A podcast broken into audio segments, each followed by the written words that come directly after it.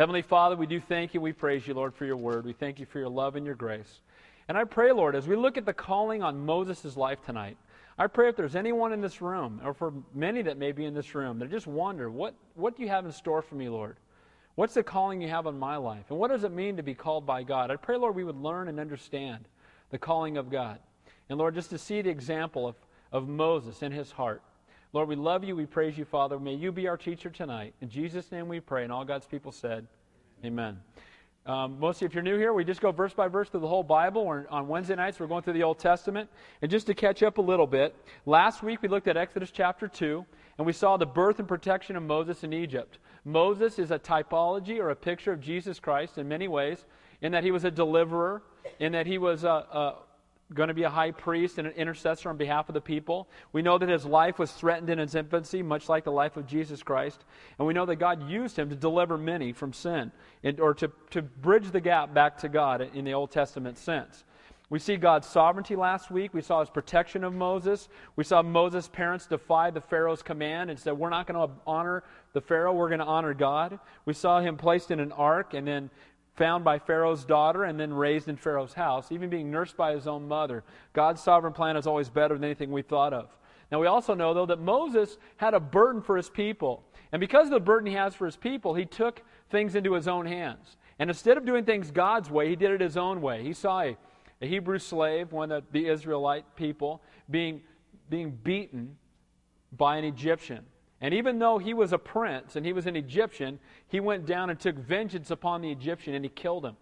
And when the word got back to Pharaoh, he had to flee for his life because he had done things according to his own will, will instead of God's way. And sometimes we're tempted to do that. We're tempted to do things because maybe we've got gifts or abilities or, or money in the bank or something. We think we can make things happen according to our will. But you know what? Without him, we can do nothing. And we're going to see that tonight. So he kills an Egyptian and he flees. Then we saw that he went out into the desert. He met his wife there. He got married last week. They had a child. And then we see at the very end of the text that the Lord heard the crying out of Israel. Israel had been in bondage for four hundred years.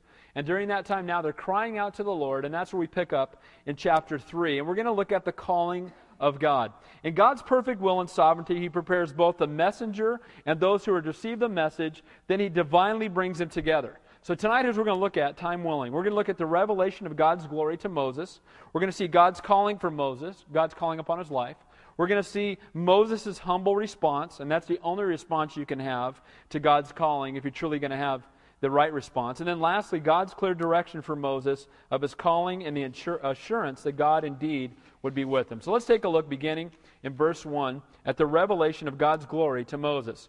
Now Moses was tending the flock of Jethro, his father-in-law, the priest of Midian. And he led the flock to the back of the desert and came to Horeb in the mountain of God. Now the revelation of God's glory came to Moses as he, as he was faithfully and contently watching over sheep. You have to realize for Moses that from a worldly perspective, this was a huge drop down for him. He had been the prince in Egypt. He was one of the most educated and wealthy men living in one of the most comfortable lifestyles you could possibly live. And yet what had happened now is that because of his getting in his flesh, he was sent away, and he was sent to the school of God, I call it. He was sent out to the desert, and he spent forty years in the desert. It's interesting to note that Mo- Moses' life was divided into three different forties. forty is a number of what in the Bible? Who remembers? Testing. Testing. First forty years he spent in privilege as a prince in Pharaoh's court. The second forty years he spent as a shepherd in the desert. And the third forty years, he will be the deliverer and the priest of Israel. But each phase of Moses' life was, was preparing him for the next one. Each phase of your life as a Christian is preparing you for what God has next for you. Sometimes you have no idea what's coming next. And we don't know what the future holds, but we know who holds the future. Amen? And sometimes we don't know what's coming, but be assured that if you're walking in the center of God's will, he's preparing you for what's next. Because that's how God works. And so in Moses' life, he was educated, he was esteemed, he was in a place of privilege, but he soon found that there was no significance to it. He found it to be empty. And we see a lot of that today. A lot of people, when I was in San Jose, I'd be counseling people, and you know, they're working at a dot-com, and their stock finally hit, and they've got three million dollars in the bank, and they're saying, okay. They went out and bought the house, and bought the stuff, and bought this, and bought that, and bought this, and bought that. Now they're sitting back going, wait a minute, there's got to be something more. Because you know what? The Bible tells us that our flesh will never be satisfied. And even though he lived in Pharaoh's house and he was a prince in Egypt, Moses knew that something else was, was, was more important. It says in Hebrews eleven, by faith Moses, when he became of age, refused to be called the son of Pharaoh's daughter, choosing rather to suffer affliction with the people of God than to enjoy the passing pleasures of sin, esteeming the reproach of Christ greater than riches and treasures in Egypt, for he looked to the reward. So Moses, out of, out of compassion for these afflicted people, gave up all his power, all his prestige, all of his wealth, saying he would rather suffer physical affliction and do God's will than enjoy the temporal pleasures of sin. Moses tended the flocks of his father-in-law for forty years. This is a lonely, low job in the eyes of the world. Can you imagine, from being in the palace in Egypt to being out in the middle of the desert watching a bunch of sheep? Now, I haven't spent a lot of time with sheep, but I've spent enough to know they're not real exciting animals, okay? And, you know, he's watching these sheep, and that's his job. But you know what? We see that Moses was content. You know what? Godliness with contentment is great gain. And you know what? It's better to, it's easier to be content in the center of God's will out in the middle of the desert than to be in Pharaoh's house outside of the will of God. Unknowingly, in preparation, God was pre- preparing him to tend and lead the flocks of his heavenly Father as he would lead them out of Egypt. Tending sheep, again, poor employment, yet he was satisfied with it. He learned meekness, he learned contentment, and it comes from our, our, our position with God, not our position with the world.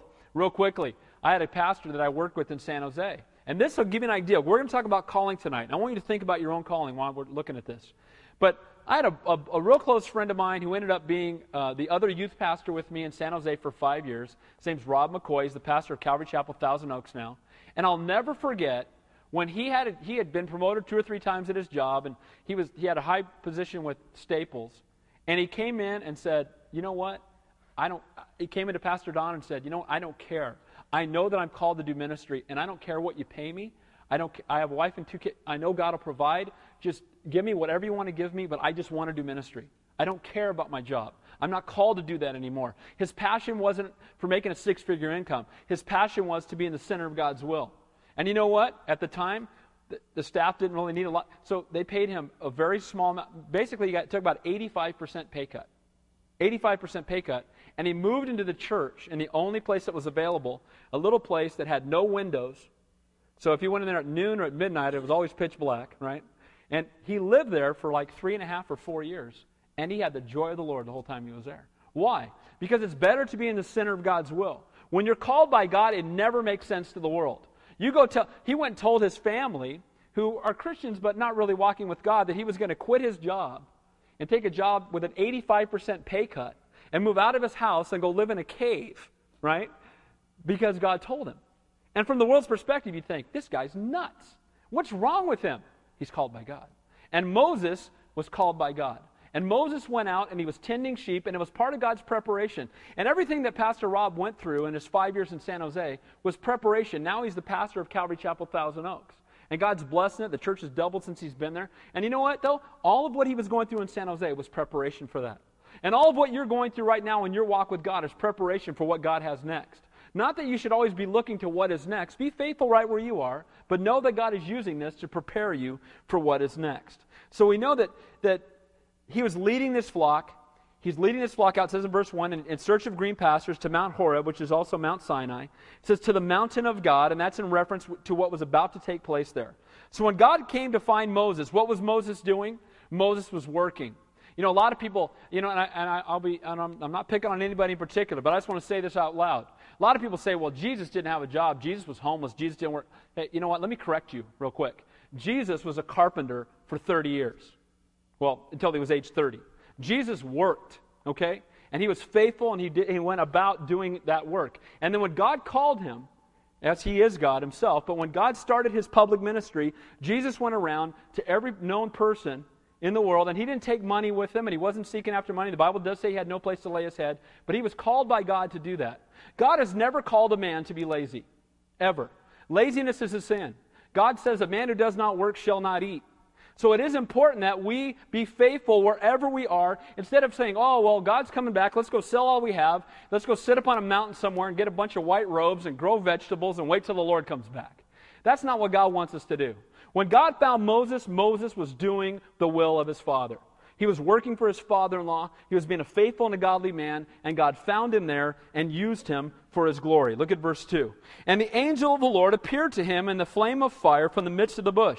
So he looked, and behold, the bush was burning with fire, but the bush was not consumed. The angel of the Lord. Virtually, we were just, Ken and I were just talking about this a couple weeks ago. Virtually every time, if not every time, you see angel of the Lord in the Bible, who is that? It's Jesus. Okay? So the angel of the Lord appeared in the burning bush in, Gen- in Exodus. And who is this? I believe it's Jesus Christ. So Jesus Christ, two thousand years before he comes to earth, is in the burning bush. It says, the angel of the Lord appeared to him in the flame of fire from the midst of the bush. Now, it's interesting to note also that throughout Scripture, when you see fire, quite often it's a representation of God's presence. It's used as God, God's judgment, you see fire. God's purification, you see fire. But also His presence, you see fire. Now, it'll be interesting to note that when they're traveling through the wilderness, what's going to be leading them? Who remembers? Pillar of fire. Representation of the presence of God. And so here we see in the midst of this fire the presence of God. And so while we see a theophany here of, of Jesus Christ, it could also be said that the entire Old Testament is a testament that points to Jesus Christ being God.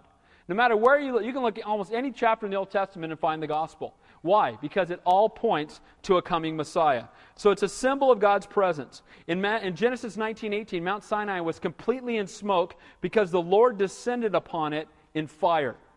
So the bush was burning, but was not completely consumed. Points to Israel's experience and ours today. That we can go through difficulties and trials, but you know what? In the midst of them, God is still in control. And you know what? We can be we can be bruised, but we won't be broken. Amen? We can be we can be pressed upon, but we're not going to be crushed. Why? Because God is faithful, and God is in control, and God will use it for His glory. Now, it's interesting to note that trial by fire is God's redemptive and purifying preparation for a special calling of service. When we go through trials, it's preparation for what God wants to do in our life. When you're in the middle of the fire, I promise you that God is going to use that for His glory. Some of you, we've talked about this. Some people in, the, in this room, you know, oh man, you know, you, and I just talked to Susie Sanford on the phone, and you know, she's had cancer, and she's going through this, and we've just watched God do a miraculous work in her, and the cancer's completely gone now, and she's done with the radiation, and we were just talking about this on the phone, and I told her, look, God had you get cancer for a reason, and I promise you, this is going to be an opportunity for ministry in the future. It absolutely will be. And when we go through difficulties and trials, and we go through the fire, God will use it for His glory. So God manifests His presence in our lives. It will purify us, and it will be preparation for ministry. And we should all be like the burning bush, every one of us. We should be on fire for God, and yet not consumed. Amen? We should be on fire for Him, shining brightly. And it's interesting to me that liberal, ungodly scholars who try to explain away the biblical miracles tried to say that, well, it, it was a special plant and it had these, you know, flowers with certain gas, gaseous pods, and they all lit. Oh, would you stop it? You know, why do we try to explain away God all the time? Those are the same people that said, well, the Red Sea, what happened was it was a seasonal time, and it was only about, you know, four, six inches deep, and that's how they all crossed. Well, here's the problem with both of those arguments. First of all, we know that Moses has been wandering in the wilderness for forty years, and if there were these fire bushes everywhere, he would not have stopped to look at this one. Amen? And he stopped and he saw this one, as we're going to see in verse three. And if the water was six inches deep, that's an even greater miracle, because the Bible tells us that all of the armies of Egypt drowned in the Red Sea after the Israelites got across. So they drowned in six inches of water. But see, here's the problem. People are always trying to explain away the Bible. They're always trying to explain away the miracles. Let me just tell you something. God is the God of the universe, the Creator, the Alpha and the Omega, and He can do whatever He wants, however He wants, whenever He wants, because He's God. Amen? And He did miracles then, and He's still doing miracles now. And each one of you in this room is a miracle, because once you were lost and now you're found. Once you were dead in your trespasses and sins, and if you've been born again, you're a new creation in Christ, and there's nothing more miraculous than that. Amen? And so we see here in verse three, it says that, then Moses said, I will now turn aside and see this great sight. You know, obviously he hadn't seen it before. I'll see this great sight, why this bush does not burn. So Moses, again, he spent forty years, he sees this, he's drawn to it, and he goes to see what this burning bush is all about. So when the Lord saw that he turned aside to look, God called to him from the midst of the bush and said, Moses, Moses. And he said, here I am. Now I want you to see some things here. First of all, I love this. It says, and the Lord saw that he turned aside to look, and God called to him. The word Lord there is Yahweh, and the word God there is Elohim. Yahweh is singular. Elohim is plural. Who's Elohim? It's a Trinity. It's God the Father, God the Son, God the Holy Spirit. Isn't that good? Love the Bible. So it says there that the Lord and there's the Lord and God in the same verse. There is only one God. And in him, the Lord saw that he turned aside to look, and God called and said to him in the midst of the bush. Now, God has a call upon each one of our lives, but I believe before we will understand our calling, we must experience the presence and the glory of Almighty God. Amen? So often what happens is people academically know about God, and then they try to manufacture a calling based upon their own physical attributes, and then there's no fruit. Right? They judge things from a worldly standard. Let me tell you this. As Christians, you could never take somebody a place you've never been yourself. Amen? If you have not been in the presence of God, you cannot, as a husband, take your wife there or your children there. If you've got a pastor who's never in the presence of God, then there's going to be no presence of God on Sunday morning or Wednesday night or whenever the Bible's taught. Amen? You cannot take people where you have not been. So Moses is going to see the glory of God right in front of his eyes. And as he goes and he turns aside to go and seek out the glory of the Lord, the Bible says, seek and you will find. Amen? You're, if you're, people say, well, I've been searching for God for twenty years. No, you haven't. Well, wait a minute. Yes, I, no, you haven't. Because God's not hiding. Amen? And people say, oh, yeah, I've been searching. No, you haven't been searching for God. You may have been searching a God of your own creation. You might have been seeking after a God that will let you, you know, do what, live your life the way you want to, but you're not truly seeking after the true and living God, because if, is it, because if you were, you would have found him.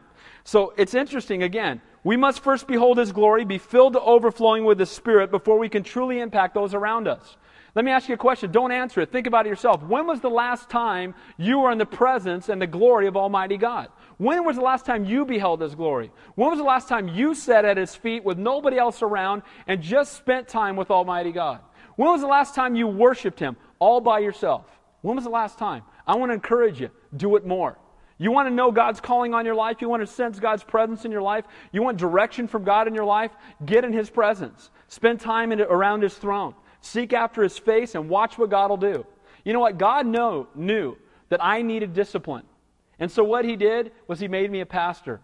And because of that, I, I don't have a choice. I'm twenty to thirty hours a week at least in the Bible studying to teach you guys. So guess what? Because of that, I get to go sit at his feet for all those hours every single week, and I love it. It's one I just absolutely love to study the Bible. It's one of my favorite things in the world. I can't. I, I look forward to getting in my car and driving to the church office late on Saturday nights. And if I'm there all, it's great. It's a blessing. And you know what? When you're called by God to do something, it's a get to, not a have to. That's another way you know it's a calling. It's not a, oh man, I got to teach those kids again. Is it my turn? Oh man, oh, maybe we get someone else. That's not a calling. Amen? Oh, you know, oh, I guess I'll put some chairs away. Yeah, well, everybody else is. I better do. And that's not a calling. That's a have to, not a get to. But because Moses had spent presence, time in the presence of Almighty God, look what happens when he gets into God's presence. I love this. He says, Moses, Moses. God called him by name. I love that. I love that Almighty God knows my name. And he doesn't just know my name, but he calls me by name. That blows me away, because I don't feel worthy. How about you? Can you believe that? That God loves you enough. He knows the number of hairs on your head. He just knows the number. He's numbered them. He knows everything about you. He'd rather die than live without you. And he calls you by name. And he calls him and he says, Moses, Moses. You know what? I guarantee you, that not just once, but many times in your life, God has called you by name. And most of the time, if we, well, all the time, if we don't hear him, it's because we're not listening. Amen? You know what? I can, I'll be honest with you. I can't say that I can count thousands of times, but I know many times when God has very clearly spoken to me and called me by name to do things.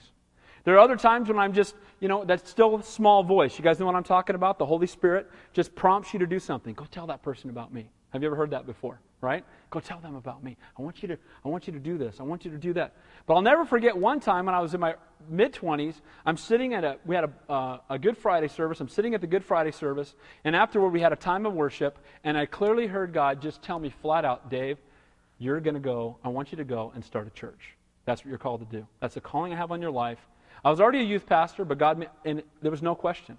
I went forward. They had a time where you go forward. I just went forward, and I was on my face just praying, and I heard clearly from God. That's what I was supposed to do. Now, it didn't happen for many years, but God told me ahead of time. He was preparing me for that.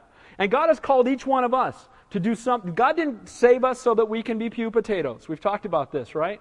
God saved us to use us for His glory, and He's got a calling on every life in the room. And He will call us by name. Amazing again that the Creator. Now, look at Moses' response. What does Moses say? Here I am. When the Lord called him, he said, here I am. He didn't say, wait a minute, now who's this and what do you want and how much does it pay and, you know, could you give me a little more details on the deal here? But he said, here I am. It reminds me of Samuel, little boy, and the Lord keeps saying, Samuel. He gets up, goes and talks to Eli, thinking Eli called him. No, no, it wasn't me. Samuel, it's the Lord. And finally you hear him say, yes, Lord.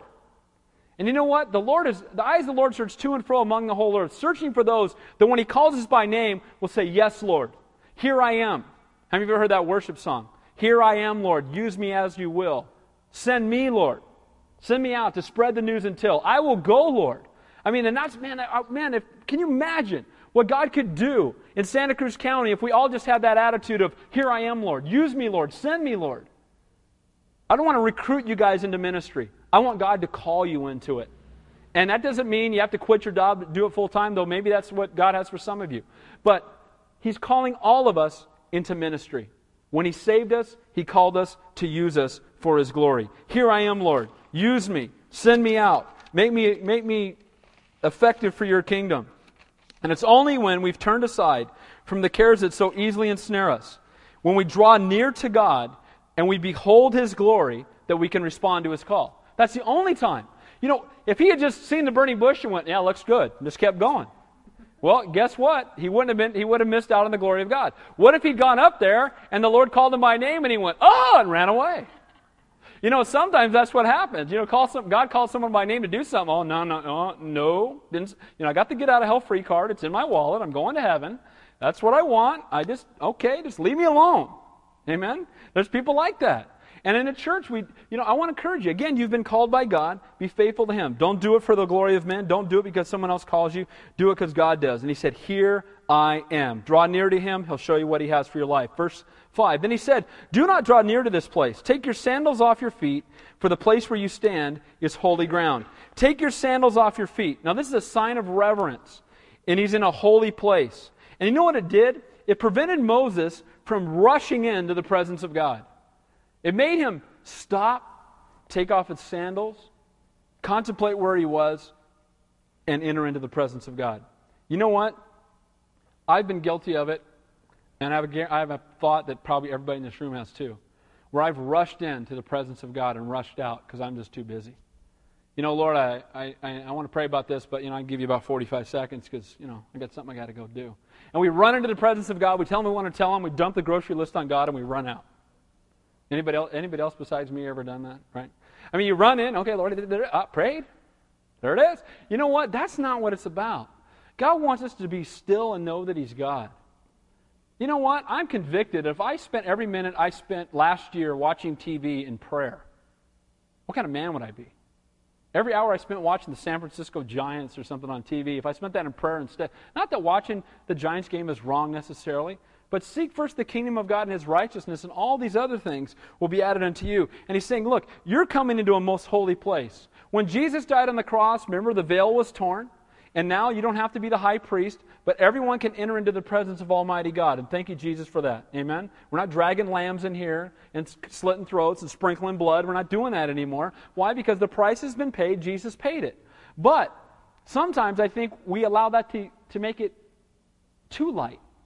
What do I mean by that? A walk into God's presence anywhere. That's true. But I still believe there should be some fear and some awe and some reverence for God when we sit down in our quiet place, wherever it is, in our prayer closet, wherever God has us, where we just stop and spend time with the Lord. Again, I know that in my own life, as I was studying this, I'm convicted. I need to do that more. Verse six. Moreover, he said, I am the God of your father, the God of Abraham, the God of Isaac, the God of Jacob. And Moses hid his face, for he was afraid to look upon God. So God reassures Moses that he is the God of his forefathers. Moses is not going to be bringing some new God to Israel. This is not Joseph Smith and the angel Moroni, right? Well, I've got a whole new gospel here. Let me show you what it is. There's some golden plates. He happened to lose them, by the way. Real convenient. But then he comes back and he's got this whole new gospel. Well, that's not what's happening here. This is Almighty God, the God of Abraham, Isaac, and Jacob, calling Moses and saying, I'm going to use you. I'm, I'm calling you and I'm going to use you. And he makes it real clear to him, it's the God of his fathers. But he's being called by the one true God to fulfill his covenant pro- promise to Abraham, Isaac, and Jacob. Those of you here in Genesis, what did God promise Abraham, Isaac, and Jacob? What did he promise him? He would give them what? Messiah would come from their line. What else? Amen. What else? He'd give them a what? He would enter them into what? A promised land. Covenant and a promised land. Guess what's going to happen? Moses is going to go back and be the deliverer that's going to take them. Now, we know they're going to rebel once they get out there, and they're going to spend a lot of time wandering around the wilderness. But the point is he's going to deliver them that they might enter into that promised land, and ultimately they will. So Moses hid his face, for he was afraid to look upon God. Moses was not afraid to look at the burning bush until he knew that God's presence was there. Once he knew the presence of God was there, the more we see God, the more we desire to, we, we will worship him with reverence and godly fear. And that's the, I, again, He's my. I'm not. A, I'm not afraid of God. Like, oh, you know, He's going to smoke me. I, I, there's a. There's a reverence for God. He's Almighty. He's awesome. He's great. He's mighty. He's powerful. And you know what? There's a reverence for Him, and there ought to be in our walk with Him. So we've seen here the the, the glory of the Lord as Moses entered into His presence. And when he entered into the presence of God, what happened? It it brought him to a place of of reverence for God. It brought him into a place of, of heeding the voice of God, saying, here I am, Lord. And that's what happens when we enter into God's presence. So we're going to go from the glory of being, experiencing the glory of God to God's calling on the life of Moses. Look at verse seven. And the Lord said, I have surely seen the oppression of my people who are in Egypt, and have heard their cry because they're taskmasters, for I know their sorrows. Now I love this. Moses draws near to God in reverence and fear, and God gives him a clear instruction concerning his call. And as he draws near to God, he hears from the Lord. And look what it says in that verse. It says the Lord has seen, has heard, and the Lord knows. It comforts me to know that the Lord hears our cries. It comforts me to know that He sees what we're going through. It comforts me to know that He, he knows my heart. Just as their oppression, cries, and sorrows would bring deliverance from bondage, so too are we in bondage to our sin. And when we cry out to God, He sees us. He sees the sorrow or the repentance of our heart, and He delivers us at that moment when we repent of our sin and ask Him to be our Savior. Verse eight. So I have come now, I have come down to deliver them out of the hand of the Egyptians, to bring them up from the land to a good and large land, in the land of flowing with milk and honey, to a place of the Canaanites, the Hittites, the Amorites, the Perizzites, the Hivites, and the Jebusites. So He says, look, I have come, and I'm going to send you, and I'm going to deliver them from bondage and bring them into the land of promise. That is a picture of salvation. What Jesus did with us when He died on the cross is we were all in bondage to sin. He paid the price for us that we've been delivered from sin, and we will inherit the land of promise in heaven. Amen? And that's what we see right here in the Old Testament. So God came to deliver us just like Moses would come to deliver them. Verse nine. Now therefore, behold, the cry of the children of Israel has come to me. I have also seen the oppression from which the Egyptians oppressed them. Come now therefore, I will send you to Pharaoh, that you may bring my people, the children of Israel, out of Egypt. So Almighty God, who could have used any method in the world He wanted, He's God. And this still blows me away that He does this. But He's God. He can do anything He wants. Couldn't God have just opened up the sky and just toasted Egypt? You know what? I'm done with you, Pharaoh. And just toasted them all. He could have done that. But He didn't do that. Why? Because He's a God of grace. He's a God of love. He's a God of mercy. But also, in His infinite wisdom, He chooses to use men. Now, who does He choose to use to be the deliverer? Moses. Now, why was Moses in the desert? Who remembers? What did he do that made him be in the desert? He killed the Egyptian. He was a murderer. So when God showed up, there might have been an extra measure of fear on Moses' part because he'd killed somebody.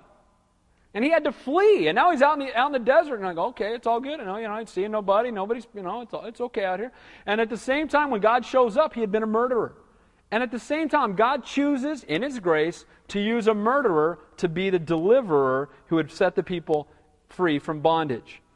Moses was being called by God to return to His people, more than just a prophet, but truly as a deliverer.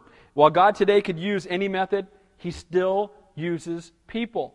God could come down to your office tomorrow and right on the wall like he did in Daniel's day, right? Get up a hand, come in the sky, and just write on the wall in your office, and everybody go, whoa, what's that? You know, and, and it would cause a great stir. God's not, he may, but God's not choosing to do that. You know what God does instead? Puts you there. Amen? Puts you in your office. Why? Because he wants you to be the salt and the light, and you're called to be the, the, the maybe the only Jesus those people will ever see. I want to encourage you that God's got you there for a reason. Nothing happens by chance in his kingdom. So God puts you there, and God put is going to put Moses in Egypt. Now look at Moses' response. This is the sign of somebody who's called by God. Look what it says. But Moses said, who am I that I should go to Pharaoh, that I should bring the children of Israel out of Egypt? You know what? When I truly see the call, and it's not for me to determine this, okay? God does it.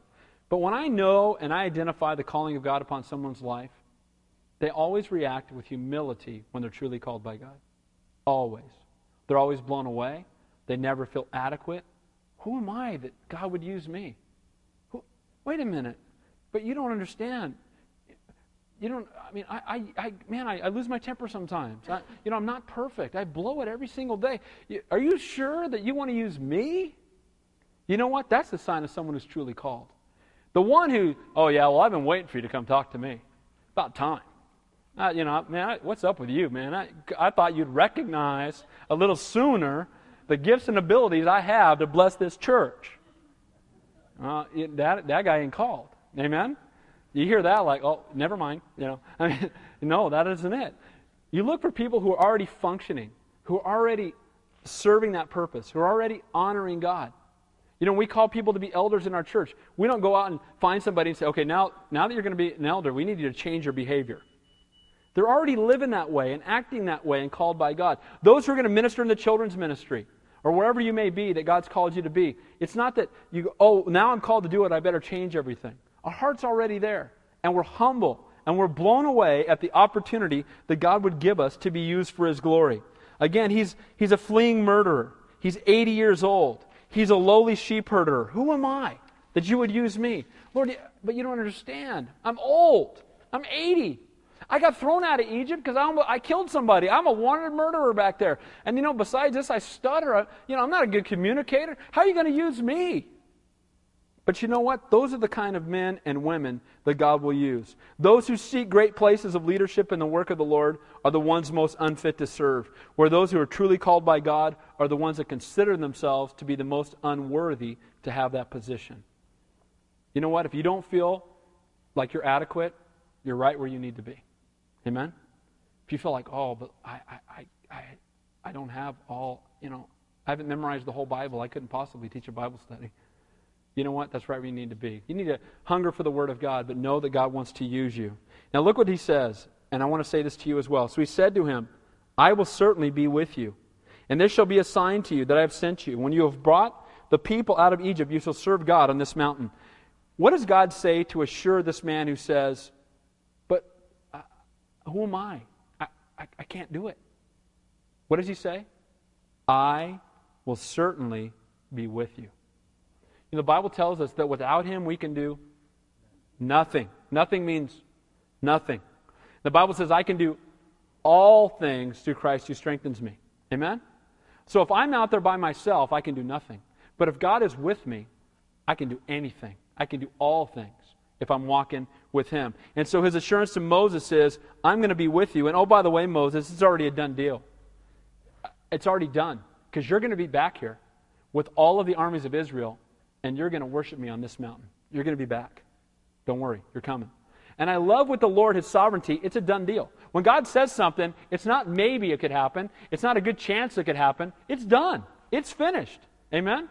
With God, it is assured. You will serve God in this mountain. We're almost done. Now look what it says here. I love this verse. Then Moses said to God, indeed, when I come to the children of Israel, and you say to them, the God of your fathers sent me to you, and they say to me, what is your name? What shall I say to them? And God said to Moses, I am who I am. And he said, this you shall say to the children of Israel, I am has sent me to you. Now, literally, this I am who I am is a literal rendering of the Hebrew text expressing God's real, perfect, unconditional, independent existence. God exists in a way that no one or nothing else does. He is without beginning or end, and is the only being who is self-existent. And what I mean by that is, He is the only one that exists, and His existence is dependent upon nothing or nobody else. Amen? Everyone else's existence, and all matter's existence, and the universe's existence is all wrapped up in Him. Without Him, nothing else would exist. Nothing was made apart from Him. Everything that was made was made through Him. He's the Creator. He's the Alpha and the Omega. He's outside of time and space. He created everything that we see. That's our God. And He says, I am who I am. Not I was, not I will be, I am. He's the great I am. Amen? And He's telling them, that's who I am. I'm, I'm the I am. I always have been. Nothing created me. I've always existed. That gives you a head. Have you ever thought about that? God always has been. Where was He before that? He was there. fifty billion, it was already there. Where was He before it was there? Uh, you get a headache, right? You know why? Because that's finite man trying to understand infinite God. I, you know, I'm a finite man. I will never understand infinite God. My, my, you know, if, if you're if you're in here and you're, you know, and you've got you're a genius and your I Q is two hundred, you're a gnat compared to the intelligence of God. Amen. The Bible says the foolishness of God is wiser than the wisdom of men. He's he's so much smart. He's so far beyond anything we can understand. That's our God. I am who I am. Tell Him I am sent me. Not I was, not I will be, I am.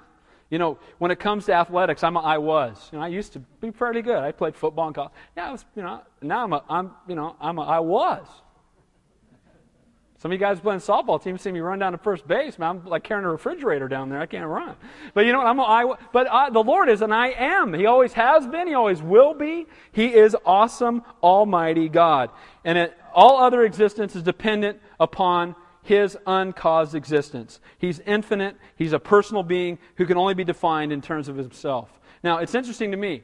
Some other I am statements real quick. He said, I am the bread of life. Why? Because He's the only thing that will satisfy us. He said, I am the light of the world. Why? Because everybody walks in darkness. Without Him, there is no light. He said, I am the good shepherd. Why? Because we're sheep being led to a slaughter apart from Him. But He leads us in the way of righteousness. He said, I am the door of the sheep. Why? Because He's the only door within which, the only way we can enter into salvation. He's the door. He said, I am the resurrection and the life. He is the resurrection. He is the life. Apart from Him, there is no resurrection. Apart from Him, there is no life.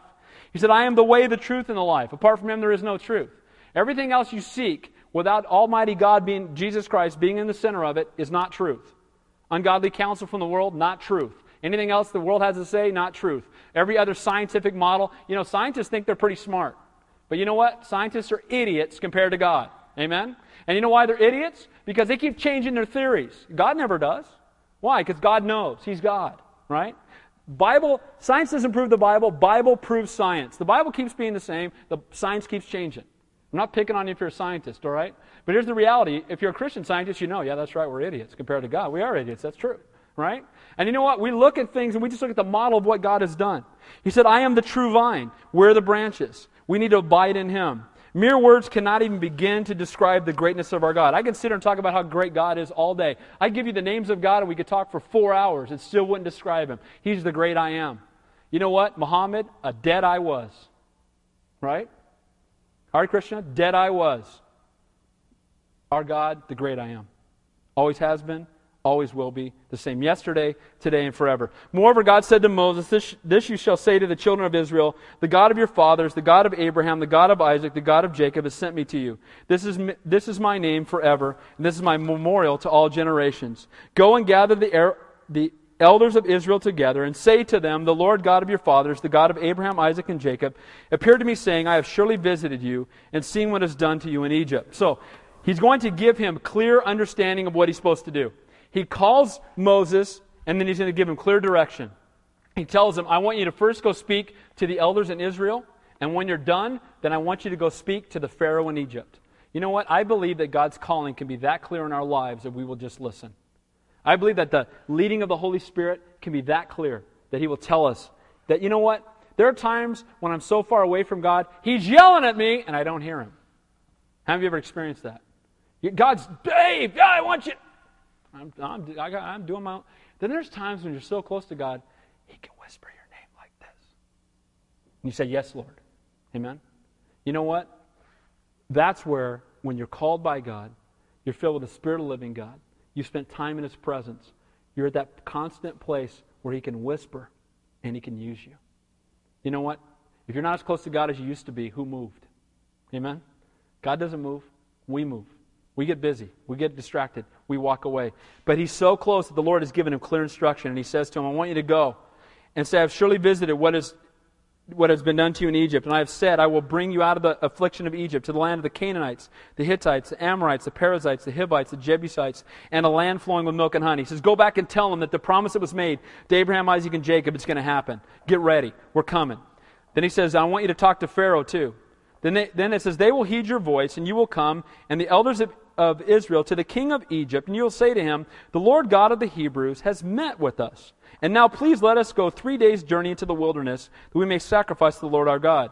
But I am sure that the king of Egypt will not let you go, no, not even by a mighty hand. So he says, look, you're going to go talk to the elders in Israel, and they're going to go, oh yeah, okay, wow, praise the Lord, we've been praying for this. This is great, we've been crying out for this, great.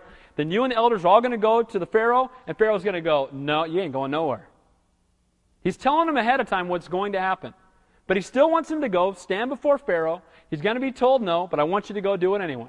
You know what? Sometimes God is calling us to go do something and we're going to get rejected. But he still wants us to go do it anyway.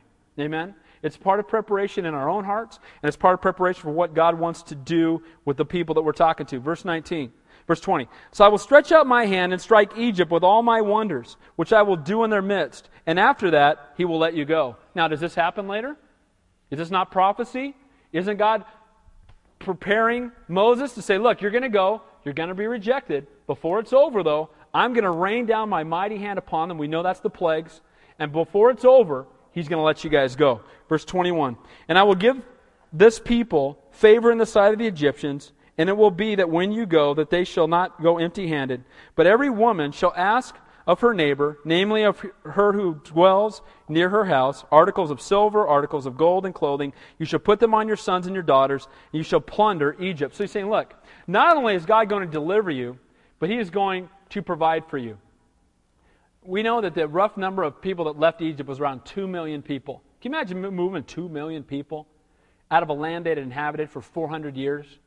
And God is going to move those people out, and Moses is going to lead them out in the power of the Holy Spirit, led by God, and God is going to provide for them by plundering from the Egyptians. And he's telling them beforehand, this is exactly what's going to happen. And you know what? God has called us to a lot of different things, and God has assured us of things that will happen. And what's interesting to me is that Moses saw this beforehand, knew it was coming, and it happened. And you know what? How many of you have been paying attention to what's going on in the Middle East? Tell me that's not the Bible. You read the Bible, look at the Middle East. Every time I watch it, I go, oh, man, come quick. We may not have Wednesday service. We might be in glory for Wednesday service, right? I mean, and praise the Lord, because you look at the Bible and it's so clear. And this is what happened with Moses. God told him, here's what's going to happen. Here's the order it's going to happen in. Be ready. You know what? God has told us in the book of Revelation that it's all going to come down to what's going on in the Middle East. There's going to, and, and you know what? It's not going to get better. It's going to get worse. Amen? Now, there'll be a time of peace and safety after we're out of here, for a short amount of time when the Antichrist rises to power. But the reality is that we already know the beginning from the end. And as we see that the time is short, isn't it even more important that we heed the calling that God has on our lives? Amen? I mean, we don't know, we don't have a promise the next week. Shouldn't we be faithful to whatever God's called us to do? The worship team will come up. Let me summarize real quick. The revelation of God's glory to Moses, until we've experienced God's glorious presence and seen Him for who He truly is, we will not be able to be used by God the way He desires to. Until you spend time on your face with the Lord, until you spend time daily in His presence, until you know, you've experienced that closeness with God, you cannot take someone else to a place you've never been yourself. Second of all, God's call on, on Moses and his humble response. God is not looking for ability. He's looking for availability. He's not looking for how educated you are. God doesn't call the equipped, He equips the called. He doesn't go, oh, you've got a T H D doctorate from such and such. Oh, you better be a pastor. You know, and that could be the case, but sometimes that just means you went to school a long time, but that doesn't mean you're called by God. Amen? And you know what? That's this. When, when I look for people in ministry, I look for the heart. You know why? Because God looks at our heart. Amen? Man looks on the outward appearance. God looks on the heart. He calls us by name, and then He equips us and leads us to fulfill His calling. And then lastly, we see God's clear direction. God in His sovereign and faithfulness, when we seek His presence, He clearly shows us what's next. The Holy Spirit is not the author of confusion. If you're confused about something, that's not God. People come to me, well, I, I'm praying about whether I should marry this person, but I'm really confused. Don't marry him until you stop being confused. Amen? Uh-oh, I'm, I'm confused about if I should take this job. Don't take it. Holy Spirit is not the author of confusion. Go spend some time around the throne of God. Seek His face. Touch His glory. Get, get near to Him. And watch when He pours Himself out upon you. He'll give you wisdom. He'll give you direction. He'll show you what He has for your life. That's the God we serve. Aren't you glad He's not a faraway, distant God, but He's a God called Abba, Father. We can crawl into His lap, which means Daddy, and we can be near to Him. He so desires to minister to us. Let's pray. Heavenly Father, we do thank You and we praise You, Lord. And I just pray for each one of us that You would just reveal to us the calling You have upon our lives. That, Father, we would draw near to You. It says in Your Word, if we draw near to You, You will draw near to us. Father, may we just stop and be still and spend time in Your presence and wait upon You. And Lord, may we just listen to that still small voice every single day as You guide and lead and direct. Lord, we love You, we praise You, we thank You for Your love and Your grace. We ask, Father God, that You would just go before us now. In Jesus' name we pray. Amen. Let's stand and worship.